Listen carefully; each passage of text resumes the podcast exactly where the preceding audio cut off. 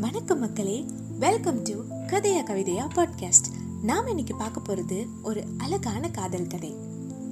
இதம்மா துளிர்ந்த மலைச்சாறு திடீர்னு ஏனோ தவற விட்ட பேருந்து பிடிக்க ஓடும் ஓட்ட மாதிரி வேகம் பிடிக்க பைக்ல வந்து அவனுக்கு சின்னதா ஒரு எரிச்சல் தான் போல. பக்கத்துல வந்த காஃபி ஷாப் ஓரத்துல இருந்த மரத்தடியில பைக்கை நிறுத்த பின்னால் இருந்த அவ மெதுவா இறங்கி அந்த மரம் அவளுக்காக தூரலை தடுத்து இருந்த அந்த இடத்துல அவ போய் நிற்கவும் அவன் பைக்கை நிறுத்திட்டு அவள் பக்கத்தில் வரதுக்கும் நேரம் சரியாக இருந்துச்சு. அவன் சின்ன கோபத்தோடு அவளை பார்த்து லூசு அப்பவே சொன்னேன் கேட்டியா? இப்போ பாரு ரெயினில் மாட்டிக்கிட்டாச்சு. நாளைக்கு ஆஃபீஸ் வேற போகணும் அப்படின்னு சொன்னான். அதுக்காக கொஞ்சம் குரல்ல சரி விடு நான் என்ன பண்ண ஷாப்ல டிலே ஆனதுக்கு அப்படின்னு சொன்னான். டக்குன்னு அவ அவளை பார்க்க குழந்தை போல ஃபேஸை வச்சுக்கிட்டு இருந்த அவன் மேல அதுக்கு மேல அவனால பொய்யான கோபத்தை காட்ட முடியல. மாறாக அவன் மேல லவ் தான் அதிகமாச்சு அவனுக்கு. அதன் விளைவா அவன் முகத்துல ஏற்பட்ட அந்த புன்னகைய அவ பார்க்க மிஸ் பண்ணவும் இல்லை. ரெண்டு பேரோட கண்ணும் சந்திச்சுக்கிட்ட நொடி அவளுக்கும் சின்னதா ஒரு வெக்கம் அதன் விளைவு அவ முகத்துல ஏற்பட்ட அந்த வெக்கம் தான் எவ்வளோ நேரம் தான் அங்கேயே நிக்க? அவளே கேட்டா. பக்கத்துல இருந்த காஃபி ஷாப்பை காட்டி போகலாமான்னு கேட்க அவனும் சரின்னு சொல்ல கொஞ்சம் கூட தாமதிக்காம ரெண்டு பேரும் டிம் லைட்ல இருந்த அந்த காஃபி ஷாப்போட ஒரு டேபிள்ல போய் உட்காந்தாங்க சொல்லு என்ன ஆர்டர் பண்ணலாம்? அப்படின்னு அவன் கேட்க அவ அவளை பார்க்கும்போது தான் தெரிஞ்சிச்சு. மலையில அவ மேலப்பட்ட நீர் துளி அவ காதோரம் பதுங்கி இருந்த தலைமுடி வழியா அவ கண்ணத்தை தொட முயற்சிக்கிறதும் இவ ஏதோ கரிகாலம் கட்டின கல்லணை மாதிரி அந்த துளிகள் அவ உதட தொடுறதுக்கு முன்னாடி தடுக்கிறதும் திரும்ப அந்த காதல் வாழ்க்கைக்கு அவனை கொண்டு போயிடுச்சு. இவ்வளோ போராட்டம் அவனுக்குள்ள நடந்துக்கிட்டு இருக்கும்போது தான் டக்குன்னு அவ அவனை கையை தட்டி விட்டுட்டு குழப்பத்தோட இவ்வளோ நேரம் இங்கே ஒருத்தி பேசிக்கிட்டு இருக்க அப்படி என்ன பார்த்துக்கிட்டு இருக்க நீ? அப்படின்னு கேட்க நினைவு தெளிந்தவனாய்.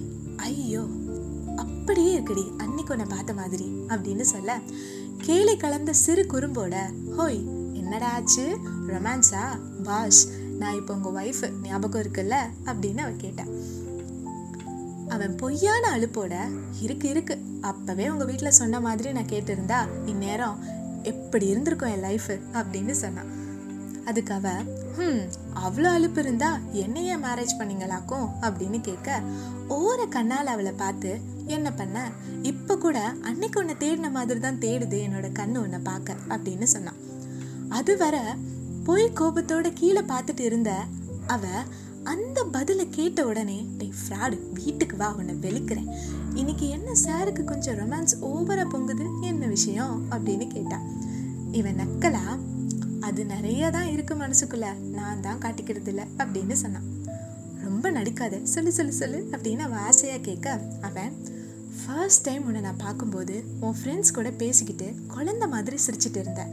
அப்போ நான் உன்னை பார்க்குறேன்னு தெரியவும் அந்த சிரிப்பை எந்த சிதறலும் இல்லாம கொஞ்சமா குறைச்சிட்டு சின்னதா வெக்கத்தை உன் முகத்துல படர விடுவேன் ஞாபகம் இருக்கா? அப்படின்னு கேட்டான்.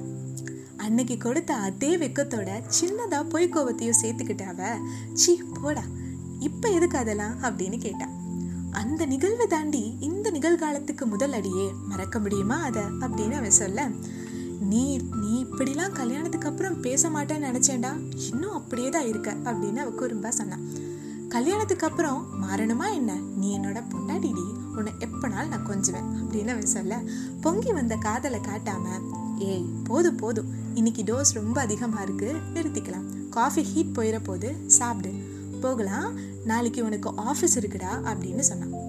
சீ போடி. உன்கிட்ட போய் சொன்னேன் பாரு அப்படின்னு அவன் அழுத்துக்கிட்டான்.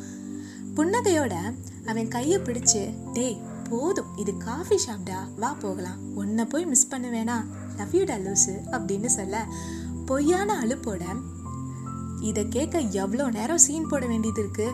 இதை அப்பவே சொல்லியிருக்கலாம்ல. பாரு எவ்வளோ நேரம் டைம் வேஸ்ட்டுன்னு வா போகலாம் அப்படின்னு சொன்னான். போடா உன்னை பற்றி எனக்கு தெரியாது. நீ ஃப்ராடுதா அப்படின்னு சொல்ல ரெண்டு பேரும் அங்கேருந்து கிளம்புறாங்க. சின்ன சின்ன குறும்போட தொடங்குற நாட்கள் நம்ம கொண்டு போறதுல தான் இருக்கு. எப்படி முடியும்னு. காதல் காவியம் ஒரு ஒருத்தருக்கும் ஒரு ஒரு மாதிரி சுவையோட இருக்கும். அந்த சுவை அதே ரெண்டு பேருக்கும் பிடிச்சிட்டா அவ்வளோதான் வாழ்க்கை. இதுக்குள்ள கோபம் சண்டை போட்டி பொறாமைன்னு ஆயிரம் இருக்கலாம். ஆனா அதையும் தாண்டி வர காதல் உண்மைக்கே புனிதமானதுதான். இந்த தேநீர் கோப்பையின் காதல் மாதிரி. Written by Sam narrated by Nancy கேட்டதற்கு ரொம்ப நன்றி. மீண்டும் சந்திப்போம்.